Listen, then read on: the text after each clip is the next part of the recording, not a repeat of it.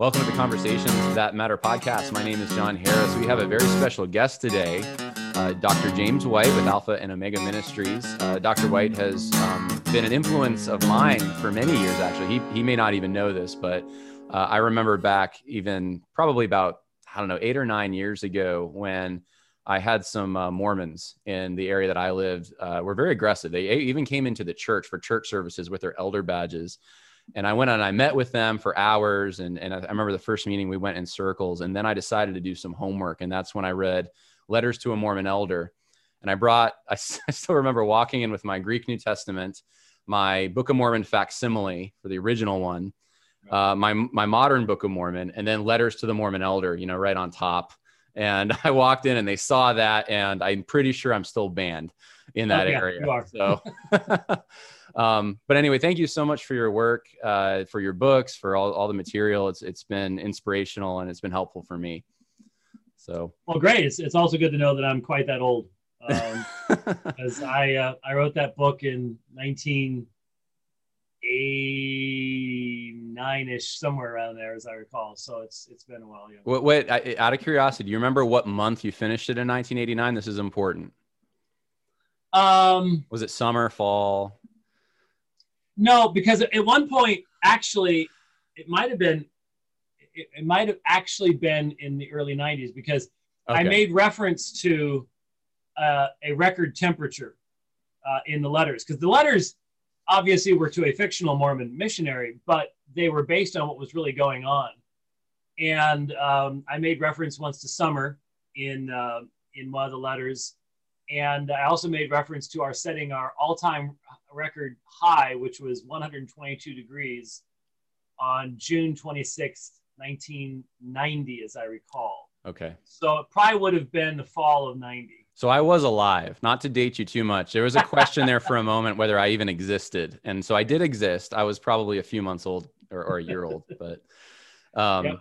But anyway, we have an important topic that I, have asked you to talk about because I notice you've been pretty vocal on Twitter and on your program about um, concerns over a bunch of things, but the Equality Act and some of the COVID lockdowns, um, immunizations, masks, uh, all, you know, being things that you're not really going along with, you're, you're concerned about. Um, and, and of course, uh, you've kind of taken to task Christians who use Romans 13 and other passages to try to justify church complicity, Christian complicity in these things. And so I was hoping just kind of at, at just a, a, simple level for people uh, who are trying to understand this.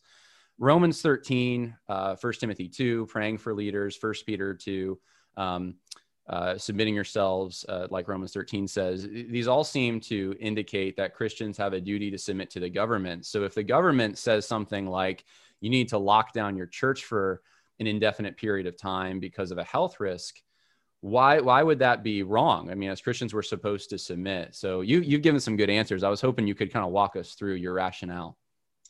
Well a lot of this is coming out of the fact that um, i am a pastor in a church um, have been uh, i've only been in two i guess three churches in my adult life uh, very young, I was at a very, very large Southern Baptist church, had 20,000 members. You can never find any more than 7,000 at a time, but it had 20,000 members on the list, anyways.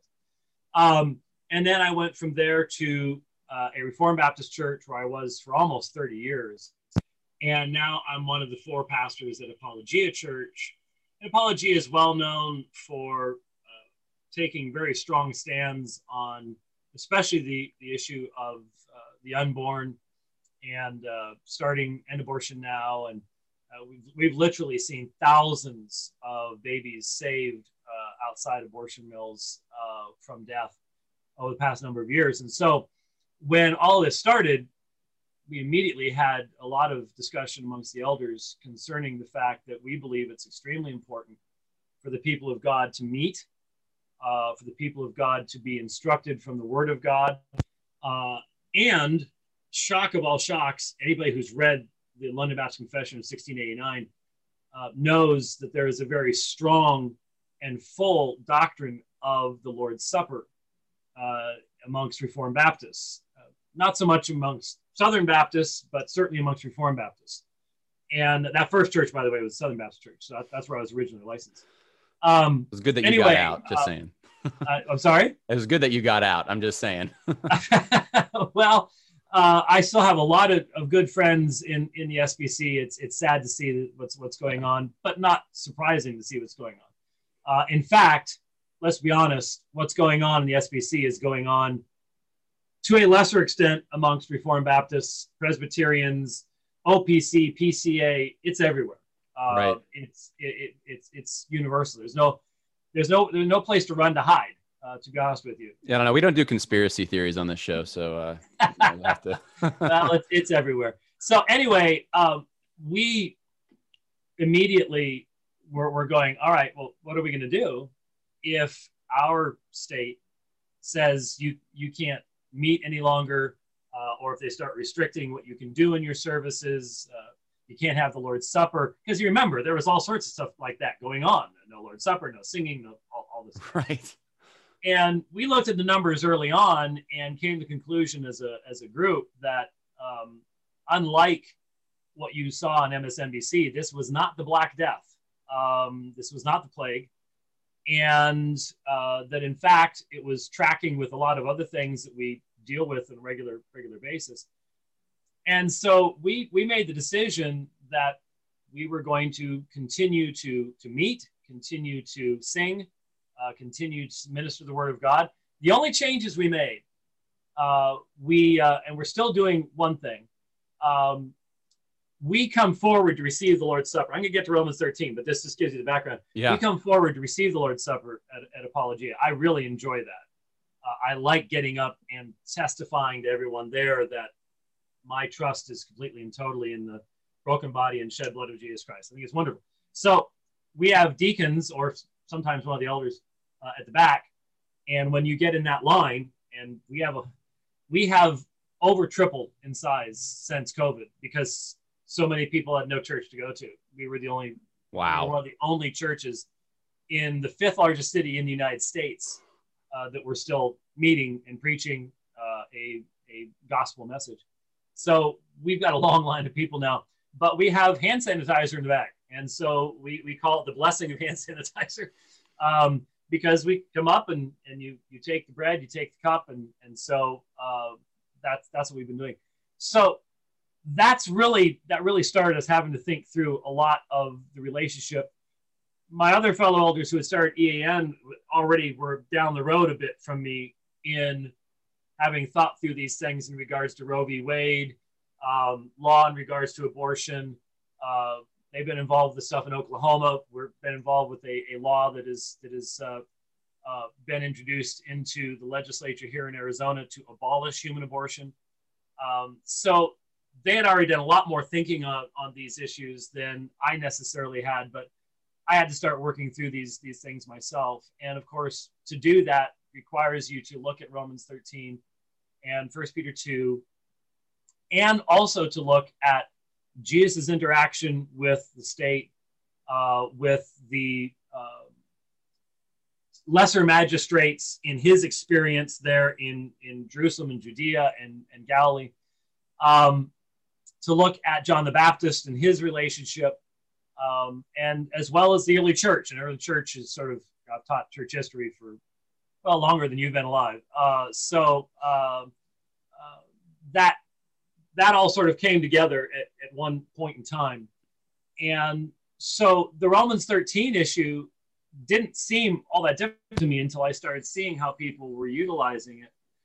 And so only a few weeks ago, uh, we used our new studio to, to do a study where we went through uh, the text and emphasized the reality that what is stated by Paul is that the authorities ordained by God are meant to punish evil and reward good, to encourage good and to punish those who would do evil. And that we are in, be in submission to such God ordained authority. And of course, no one, I, I, I, guess there probably are some Christian anarchists out there someplace, but I've not run into them. Um, very clearly, God is a God of order. There's order in the church. But the first thing that this forced Christians of the past, and of course I've studied this stuff in church history and how the early church interacted and all the rest of this type of stuff, is to understand the concept of sphere sphere sovereignty, which you cannot say three times fast. uh, sphere sovereignty, and that is something that is, let's be honest, almost never heard of in Baptist churches. That's or right. it hasn't been until recent times. I, I never heard it as a, as a kid or growing up or going to Bible college as a good old Southern Baptist boy at a Southern Baptist Bible college. A sphere sovereignty? What in the world's that? Because we were at peace, in essence, with the state. The state left us alone. We had freedom of religion. State didn't really care too much. Um, started to change a little bit after Roe v. Wade. And let's be honest, the church was way behind the curve on Roe v. Wade. Uh, and the whole issue of, but we really hadn't, we hadn't been pressed to think about these things. We hadn't been pressed to think about the idea that the church has a sphere of sovereignty. I think for a lot of Baptists, they're just like, no, we don't.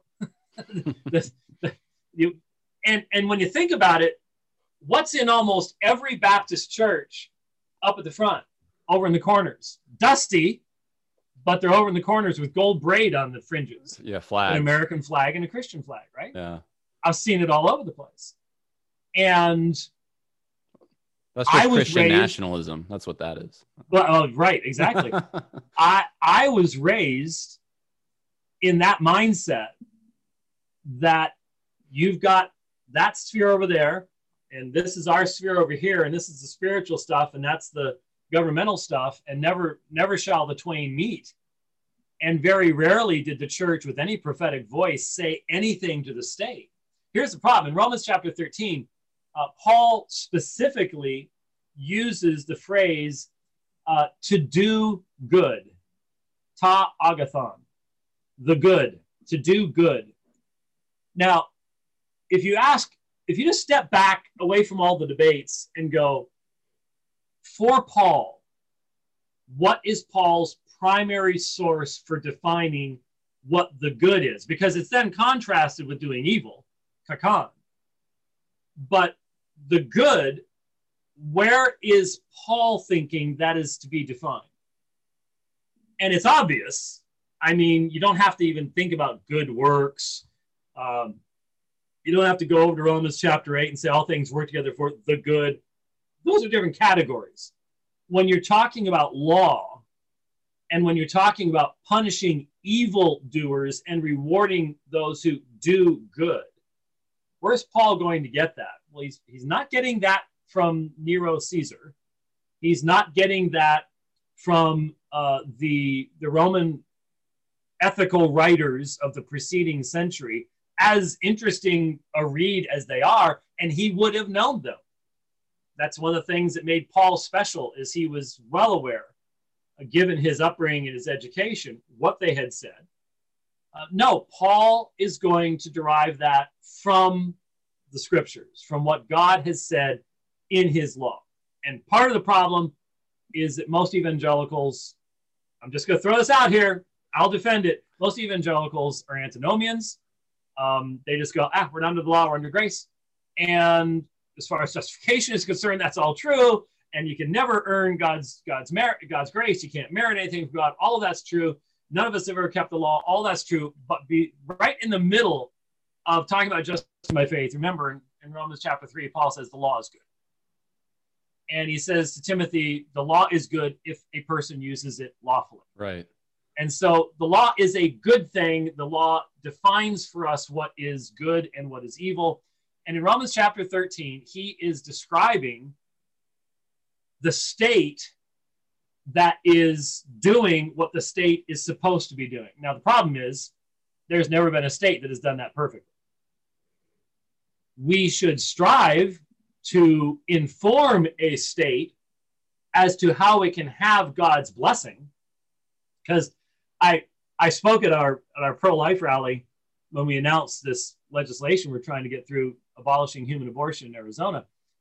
And I started off back in the, this was before you were born, but back in the uh, 70s when we moved here, uh, there was just broadcast TV and one of the channels, Channel 10, every hour their station ID went like this Blessed is the nation whose God is the Lord. KOOL TV, Channel 10, Phoenix.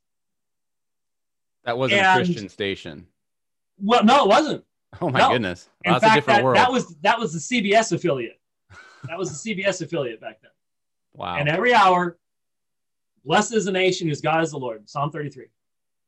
And that section, when you when you when you go there, there is a blessing on the nation whose God is the Lord. But as Proverbs says, sin is a rebuke to any nation. Hmm. So these are realities, these are truths that we are to be communicating to the state. Do you want God's blessing? Blessed is the nation whose God is the Lord. But sin is a rebuke to any, any people. They need to know what sin is. They need to know who the Lord is.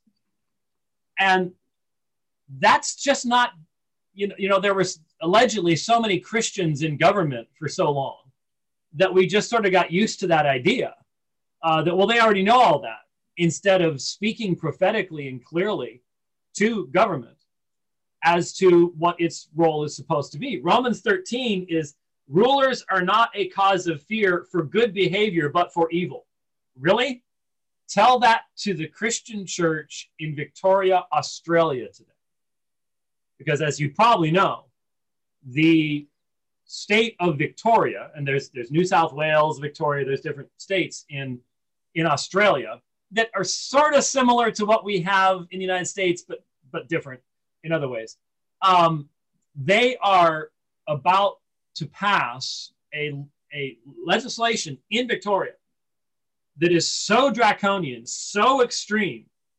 It's very much like the C6 bill in Canada, but it goes even farther to even say that if a child can prove harm upon themselves, a child who first say says they're same-sex attracted or a, a, a young girl who says she's a boy and if they can prove that the parents communicated the child that the parents were praying for the child and this caused harm it'll now be against the law in australia to pray for your child pray for your child to pray wow. for your child now you look at Romans 13 for rulers on a cause of fear for good behavior, but for evil. Is it good behavior or evil behavior to pray for your children? It's good behavior. That's good behavior. Yeah. So if the state is punishing good behavior, this isn't the state Paul's talking about. This isn't the state that that is a state that needs to be called to repentance and the judgment of God upon it proclaimed very clearly. And it becomes the duty of any Christian it's the duty of any Christian parent to pray for your children. If the state says don't pray for your children, open the windows and pray loudly for your children. Like Daniel, yeah. Like Daniel did. Exactly. No question about it. What, what do you do? We know this is how Paul lived. This is how Peter lived. I've pointed out that in Acts chapter 12, when when the when the angel delivered Peter from prison supernaturally, um, Peter didn't takes him off the road, and then the he's about to leave. Peter doesn't go to the angel. Uh, wait a minute. Uh, I'm, violated sorry. Romans 13. Yeah. yeah, I believe in Romans 13. I, I need to go back now. No, that hadn't been written yet. That's why. He, no. well, and, and there you go. Um, once it was, Peter felt really badly about that. And he really felt badly about the fact that his guards were killed, were ah. executed because he of course, by the end of the chapter, who else was killed? Herod himself. Yeah. God struck him dead. A secular leader. Oh, but he was religious. Well, yeah, tell him, tell him that. Anyway, the point is the apostles did not, the apostles understood sphere sovereignty. No, the apostles did not call for an armed rebellion to take out Caesar. There's no question about that either. But they also did not subject the church to Caesar's ultimate authority. They met in secret. We know that for the by, by the time of Tacitus, at the beginning of the second century, so barely after the apostolic period, Paul, John could have still been alive, um, but probably had died just before that. Tacitus tells us that the, the Christians are, are meeting out in the in the open. Uh, they're meeting in secret they're they're meeting before dawn in certain places, but they're still meeting, even though Rome said no. And so the, the first generations did not understand Romans 13 to be an unqualified blanket uh, assertion that whatever the government says, that's what you have to do. So most people will say is, well, right. Okay, if the government says don't pray for your children, you're still to pray for your children. Yeah, okay, that's obvious. Right. The government says you're to kill your wife. You're not supposed to kill your wife. You don't do that. That's obvious. But this other stuff isn't obvious. And so where we're going today, and I think I think where a lot of the conversation is today, is that there are a lot of Christians who just simply cannot believe that there is a rapidly moving, well organized global movement toward a secular totalitarianism that has the culture of death as its central religious sacrament. They just, they just can't believe it. And people my age, I get it. Mm-hmm. The world didn't change this fast when I was young. Um, so it, it does really feel like the earth is moving under our feet. But there are just a lot of Christians that just cannot possibly believe that the Equality Act will do to Christian institutions, Christian schools, Christian churches, the things that it's going to do to those things, to those institutions. As the Australians are doing it, Canadians are doing it, the Germans have been doing it for a while. Uh, Belgium. The, the, the, Netherlands, um, Scandinavian countries, it's it's global. It's it's literally all over the place. Not so much in Africa, but they'll want to get there eventually. Yeah, it's um, they'll have some problems in Zambia. God bless Zambia. But anyways, uh, they just want to, don't, don't want to believe it, and so they they're just like, well, look, we just we just need to sort of get along for now and hope for the next election. you know, this yeah. this type of thing. Um, and and the reality is, in the process, we are taking one step, then another step, then another step, then another step uh, toward our own subservience. And we likewise have come to that conclusion, not based on going, okay, Romans 13 says something about masks. It doesn't. But we, as an eldership, for example, have looked at the data. We've actually read papers. I have been cursed with the fact that I was department fellow anatomy and physiology at Grand Canyon University. I finished all my uh, coursework for Bachelor of Science degree, finished my senior boards. Um, I was pre med. Um, I unfortunately know a fair amount about biology and hence virology and things like that. And I can read scientific papers. And I know, I know you know this this this line, but it's becoming one of my favorite lines. Rod Dreher has repeated it for us so we can all know it. But right. Solzhenitsyn, right before he was kicked out of the Soviet Union, um, wrote to the Soviet people and said, "Do not live by lies," because that's what communism is. It's constantly living by lies. You are you are forced to repeat things that you know are not true. Isn't it wonderful, comrade, that our our production is up five percent this year? You know it's not up five percent. It's yep. down in the hole, and you know it. But you're told you have to say these things. You're living by lies. And are you familiar with the Dalrymple quote that um, that uh, I don't think so. Uh, uh, Doug Wilson uh, quoted it recently in uh, one of his uh, things. It, I, if you don't mind, I I have it here. Oh, go for it. Yeah, I, I was going to look it up, but sure. Oh, this is this is one of the most important things that I have grasped recently and this is just so insightful. Let me let me let me read it for you here. This is from Theodore Dalrymple, uh, August 31st, 2005, in a uh, front page magazine uh, article. Here's what he said Political correctness is communist propaganda writ small. In my study of communist societies, I came to the conclusion that the purpose of communist propaganda was not to persuade or convince nor to inform, but to humiliate. And therefore, the less it corresponded to reality, the better. When people are forced to remain silent, when they're, they're being told the most obvious lies, or even worse, when they are forced to repeat the lies themselves, they lose once and for all their sense of probity.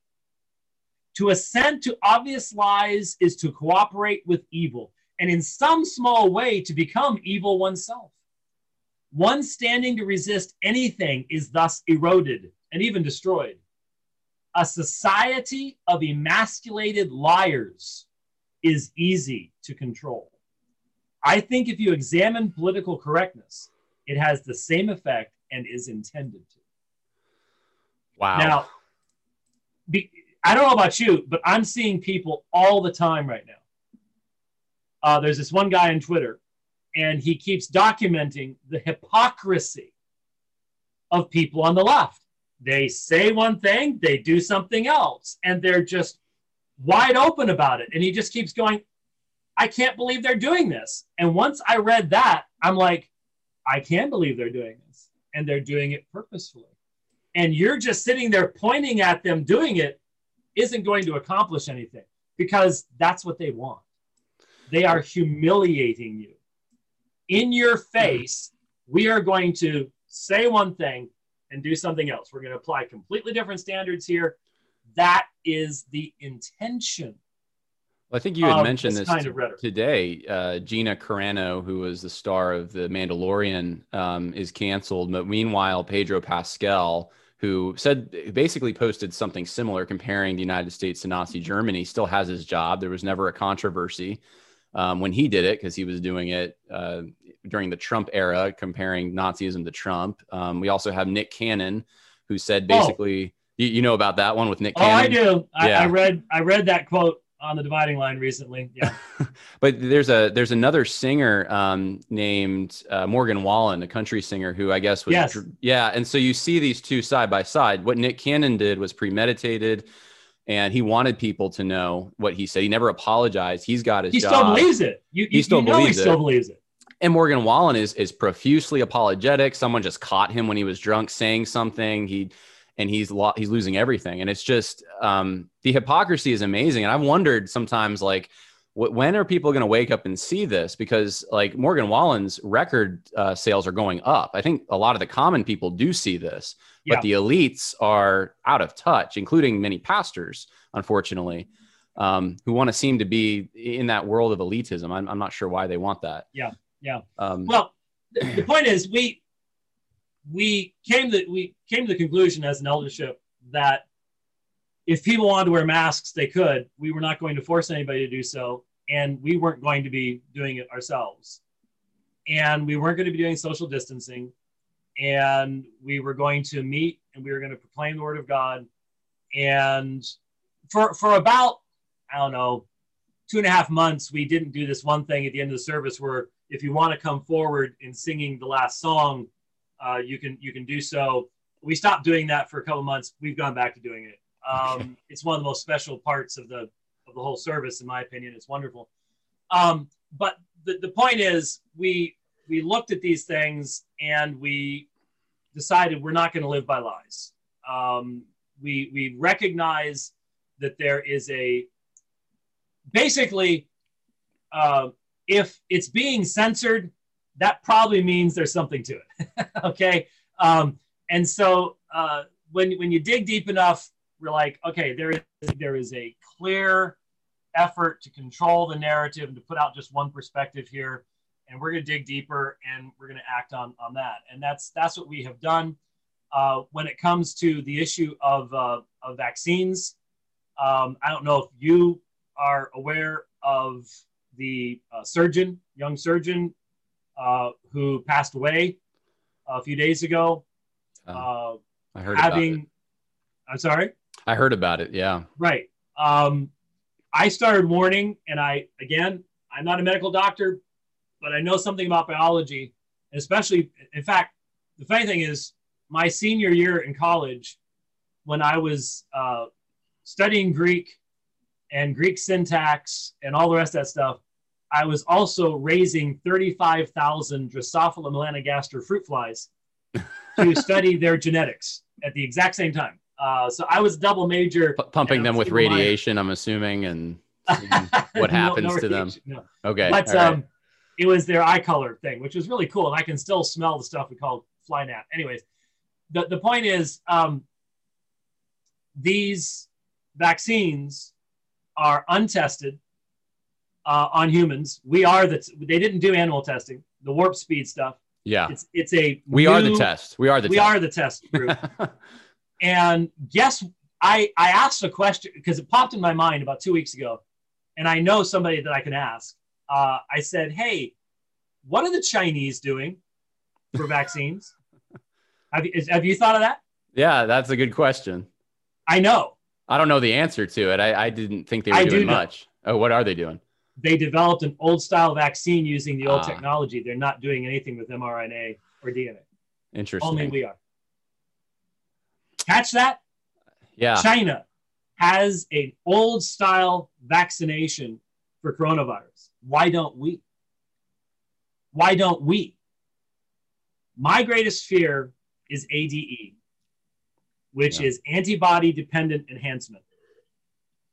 In all the times they've tried to use this technology before in this area, when they got to animal studies, this is why those studies stopped because the animals died. Why? Because you can produce antibodies, but that's not a full immune response. And what ADE does is it tells your body, I already have those antibodies, but you don't have the other elements of the system.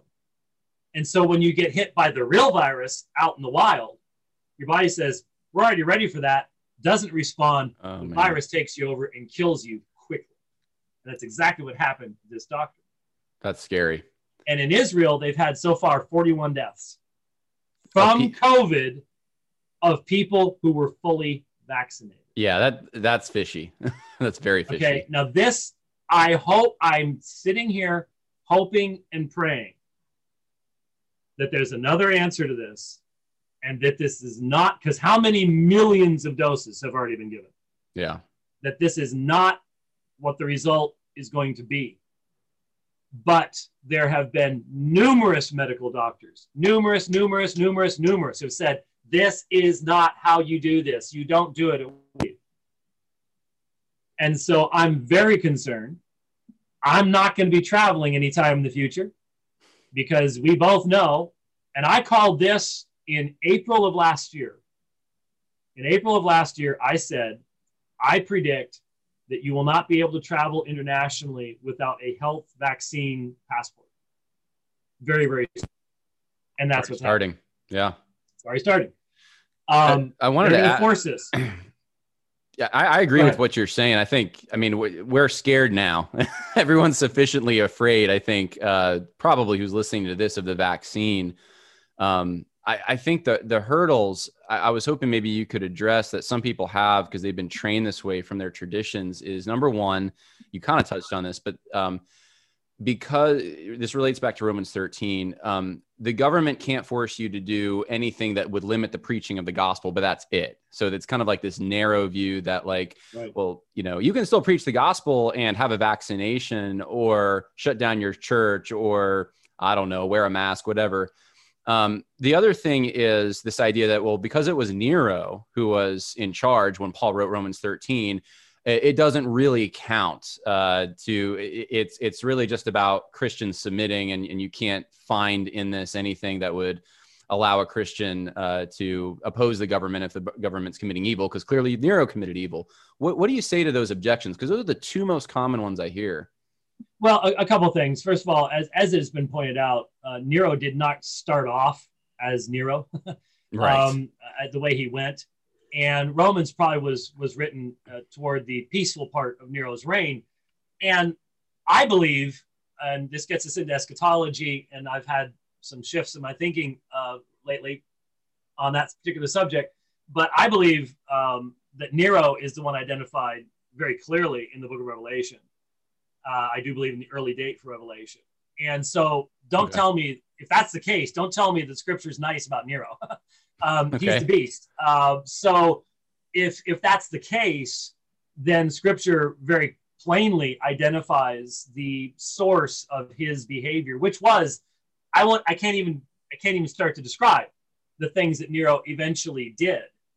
But that was there was a difference between the individual emperor and the empire itself. Uh, there was actually going to come a fairly stable period of time after Nero uh, into the second century, where you actually have some decent emperors that don't go crazy and do wild and crazy stuff like that. But they still persecuted the church, mm. and they they persecuted the church because the church demanded to say that Jesus is Lord rather than Caesar is Lord. Right. So the church that stood up for its sphere sovereignty was the church that was being persecuted even by the good Roman emperors. And so when I'm not sure what the objection about Nero would be other than people I have heard people say, yeah. hey, Romans 13 says be in subjection even to someone as evil as Nero. Right. As if Paul is actually saying you get to let Nero define what's good and evil. They never deal I don't I don't hear them dealing with what it says. Rulers are not a cause of fear for good behavior, but for evil. Nero defined evil behavior. Right. But he didn't decree that everybody else had to do the stuff he was doing. Okay. So you have to go to where did the church and Nero collide? And it wasn't so much at that time that you have the collision as afterwards when the Romans start figuring out these Christians are not Jews. Because at first they're just like, oh, you guys are arguing because you're using the same scriptures. I, I don't want to hear this. Go argue about your theology someplace else. Eventually, the Roman system came to understand okay, Christians are not Jews. These, the, there's, a, there's a distinction here, and we need to deal with the Christians differently than we do with the Jews. And so that's when the issue of ultimate fealty or the willingness to say Caesar, Kaiser Kurios becomes the issue because the Christian has says has said Jesus Kurios. Now, here's a question for everybody in the audience. Why can't an early Christian? And I'm writing a book on this subject right now. So why can't, why didn't the early Christians believe they could say Kaiser Kurios? Because if you believe, for example, radical two kingdom theology, that's that's a, that's a kurios is over there. Right. And in fact, the, there were there were many kurioi lords in political power that you could acknowledge as being lords. So there must have been something about Jesus Kurios that was in direct conflict with Kaiser Kurios. They didn't have claim. this Jesus is Lord is just in my heart the Romans recognized and the Christians recognized that Jesus was King of Kings and Lord of Lords, and that therefore even Caesar was subject to the risen Christ. That was the problem. Mm. That was the issue. And we've lived in a nation where that was understood at first, got forgotten, got buried. We figured people still understood it. And now Caesar's back and he says, I'm Lord and you need to you need to admit it. Well, that's significant and, what you said though, because that would mean that it wasn't for preaching the gospel they were ultimately persecuted, but for making a claim to challenge the ultimate authority of the regime. Or that the gospel includes that. Right. The, and right, sure. Yeah. So and, and that that's that I don't know if you have one around, but I haven't seen the four spiritual laws for a long time, but I don't that part was in it. no, I, I don't have one of those in this house actually. uh, yeah, we we listened to the, I listened to the dividing line much too early to to get wrapped up in that stuff.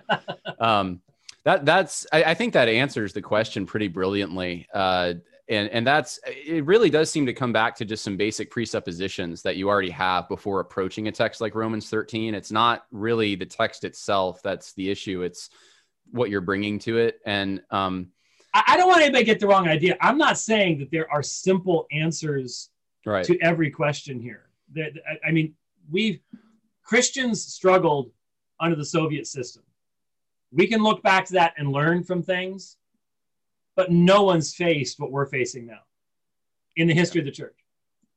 Um, even under Rome, you didn't have the technology, obviously, and Rome was still a theistic system of some of some type. Yeah. We are facing full on secular atheistic culture of death technocracy. So you've got you've got people who are rebelling against God in every aspect of human life who can then follow everybody with with drones and with satellites. That's not something we've ever faced before. The church in Russia could hide in the woods and sing quietly.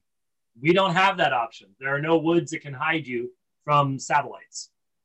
Um, I guess you could find a, a mine shaft someplace, and that would be a bet uh, that I that I can think of. Um, so I'm not saying they're, they're going to be easy answers, and especially this genetic stuff that's going on and genetic manipulation and the tech along those lines. Oh my goodness.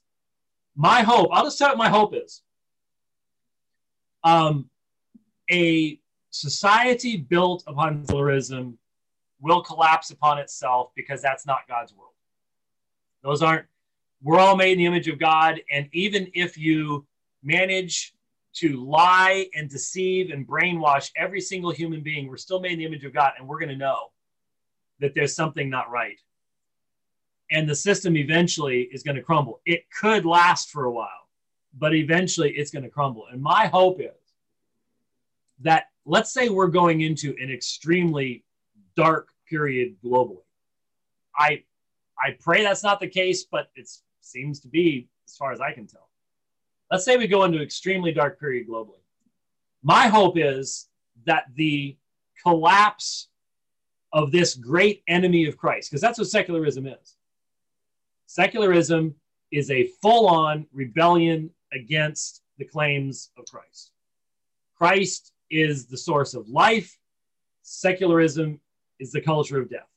They are absolute opposites. When secularism destroys itself and in the process may destroy not just millions or hundreds of millions, but billions of people in the process, will that be the trigger that causes people to say, never again? Never again secularism, never again the denial that we are made in the image of God, never again the chaos that comes from Darwin's world. Could that be it? I hope and pray it is. Yeah. But for me, my big question now, and for a young man like yourself, yeah. this is something I wish someone had forced me to think about long before now. Um, Doug Wilson said in um, a movie uh, called uh, On Earth as It Is in Heaven. He and I had started thinking about this, I don't know, a few years ago, and it really crystallized only a few weeks before I heard this. And then I heard him saying the exact same thing I've been thinking all along. He says, most evangelical Christians never think about their great grandchildren. Hmm. They never think about what world they're going to live in or how we must be living our lives to invest in communicating the faith to them. And it's true. And if you have certain eschatological beliefs, you don't think you're going to have great grandchildren anyway.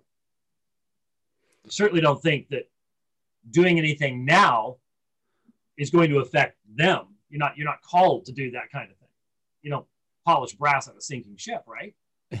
well, I, I, was raised in a in a premillennial home. Um, I I'll be honest though, I think because I I think it was Gary DeMar who said this years ago that a lot of these issues are are more ethical than even eschatological. And I'm not diminishing what you're saying about eschatology, but right is right. And whether Christ comes back tomorrow or in a thousand years or a million years from now, like I I just I'm responsible. Proverbs wants me to try to give a, an inheritance to my children's children. That's what it teaches. And my, my, family was always very well aware of where we came from, who we are, and then uh, and the legacy that we're going to um, leave to to our kids. So that that's I guess I was raised in a traditional kind of way. Um, I can't understand people who are who who don't live that way because I wasn't part of that. We like going to like national parks and battlefields and these kinds of things, but um, I I don't know. maybe, well, maybe if you have a connection, if you have a connection backwards, then you're going to realize you want to have a connection forward. Right. Yeah, I think that's what I'm trying to say. Yeah. Right. And and so many people today do not have the connection backwards. and so they they make they have no thought whatsoever going forwards. But for me, yeah, my question is, if it does get as dark as it could, how do you communicate the faith through that darkness? Mm. That's the challenge that I'm certainly spending a lot of time thinking about. I'm thinking the same things. Uh, what do you say about Alaska? Is Alaska? My wife and I keep kicking things around. We're like, is Alaska it's the place? Is very cold, very very cold. South Dakota, Texas, Oklahoma. Mm. Yeah, we're all we're all thinking the same things, yeah. and now thinking about them very seriously. Yes. yes. Um, because I, I I would like to hope that there would be bastions of liberty and freedom uh, that would that would stand tall, uh, but I don't know. Yeah. I, I, don't know. Uh, I also read certain dystopian novels and go, man, I could see how this would would happen. Yeah. Uh, I can see I can see the elements of it right now.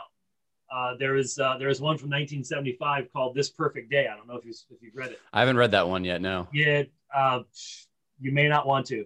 Yeah. It, it of close. all of them. I mean, 84 obviously, Brave New World, yeah, Fahrenheit yeah. 451, blah blah blah blah. But this this Perfect Day, just um, keeps haunting me, and it's from the mid mid 1970s. Well, I think and it was, uh, it's it it is. I would highly recommend it. It's on Audible. Grab it. Uh, this you'll, new day. You'll, you'll either thank me or curse me, depending on uh, how you're feeling at the end. Well, I was watching a Francis Schaeffer video. I think it was the last episode in How Should We Then Live from 1977, oh, yeah. and it sounds like he's talking about 2021. It's amazing because yep. he talks about yep. technocracy. So, um, well, I know you got to go. You got a lot of things to do. I appreciate you giving us some of your time here to talk about Romans 13 and and some of the the concerns. I'm tracking with you, and uh, I, I, hope this helps some of uh, everyone in the audience because I know we're all struggling through some of the same questions and having the same challenges uh, thrust in our direction. But uh, if you want to find out more about Dr. White or get any of his books, you can go to aomin.org. Any anywhere else you want me to send people? Uh, no, I mean, uh, obviously, Apologia Studios is where a lot of my preaching is now. Uh, so, Apologia Church, and okay. doing the pro life movement and things like that. So, Apologia Studios, aomin.org, uh, that'll pretty much cover it. Yep. Uh, get them while you can because I don't know how long uh, we're going to be available in standard social media format uh, in, in the future. Believe me, we know that we're making, we've made our preparations, but uh, I think that's going to be the case for a lot of folks. I, I encourage everybody, if they find the dividing line to be encouraging, better download it and archive it and put it in a safe, safe place because uh, eventually, inevitably, uh, it all goes bye bye. Yeah, yeah. Well, we'll put those that, those uh, links in the info section if people want to go check that out, or you can follow Dr. White on Twitter. Um, since he's still on Twitter, I don't know why you're still on Twitter, but uh, well, I, I am. Uh, I'm also on Gab, and I'm oh, very I'm uh, I'm on Gab. I like Gab. Um, I'm on MeWe, um, okay. and uh, I'm very excited that the president of Gab is a new Christian being discipled by folks associated with Christ Church in Moscow. So, oh, is that okay? I didn't know that. I was suspecting yep. something there, but now yep, you've confirmed yep, it to me. Yep. Yeah, Andrew Andrew Torba, I think is his name. Andrew so. Torba. He was just on uh, uh, Cross Politic uh, yesterday. Ah, that'll, drop this week. So there's there's the connection there, and uh, that's cool. exciting to me. Um, obviously, you're probably aware of the fact that Doug and I do a series together called the Sweater Vest yes. Dialogues. I've seen um, some of those. And and you know we we we will eventually be debating each other again. We've debated each other a number of times in the past, and it's just another one of those wonderful examples of where um, you can disagree in the bond of unity when you've got a solid foundation. Yeah. And yeah. Uh, I, I hope that our disagreements have been helpful to people as well as our agreements. And in fact, I think they go together. So, yeah. Yeah. But I, I, am on Gab. I'm, I have not been kicked off Twitter yet. I'm going to make him kick me off. Uh, I'm, I'm, trying to, and it's not working all of a sudden. I don't know why. Give, give it time. Get, trust me. Trust me. Okay. Uh, all right. well, sounds. I just good. figure be salt and light as long as you can, and and uh, I'm still getting good material for the dividing line and stuff via that means, so I don't see any yeah. reason to Same. run off. So. Whereas uh, James Lindsay just said, "Throw sand in their gears." I think is how he phrased right. that. Yeah, throw he's sand right. in their gears. He's right. So yeah. Well, now, I appreciate it. There's a guy that if the world wasn't going insane, I would be pursuing for a debate. uh, Jeff and I versus he and the Oh, right. uh, on atheism. Um, yeah, he's a better because I- Christian I- theist than some Christians out there with how he thinks through some of these things. Well, he's a really, really sharp guy, and he's listening to us, and and he he can't help but have been impacted by the fact that it's Christians who are defending his right to speak, and yet challenging him from a Christian worldview perspective. I, I think that I would love to see that happen someday, but right now, to be honest with you, I'm not sure right now is the best time. No. Um, but maybe sometime in the future. But got a lot of respect for him. But he is an atheist, and you know I've had dinner with him, and and we've had very interesting conversations. Yeah. Well, I, I appreciate you coming on to explain this stuff. And uh, like I said, people can go to the links if they want to check out more. Thank you once again, Dr. White. Thanks for having me on. I hope it was useful.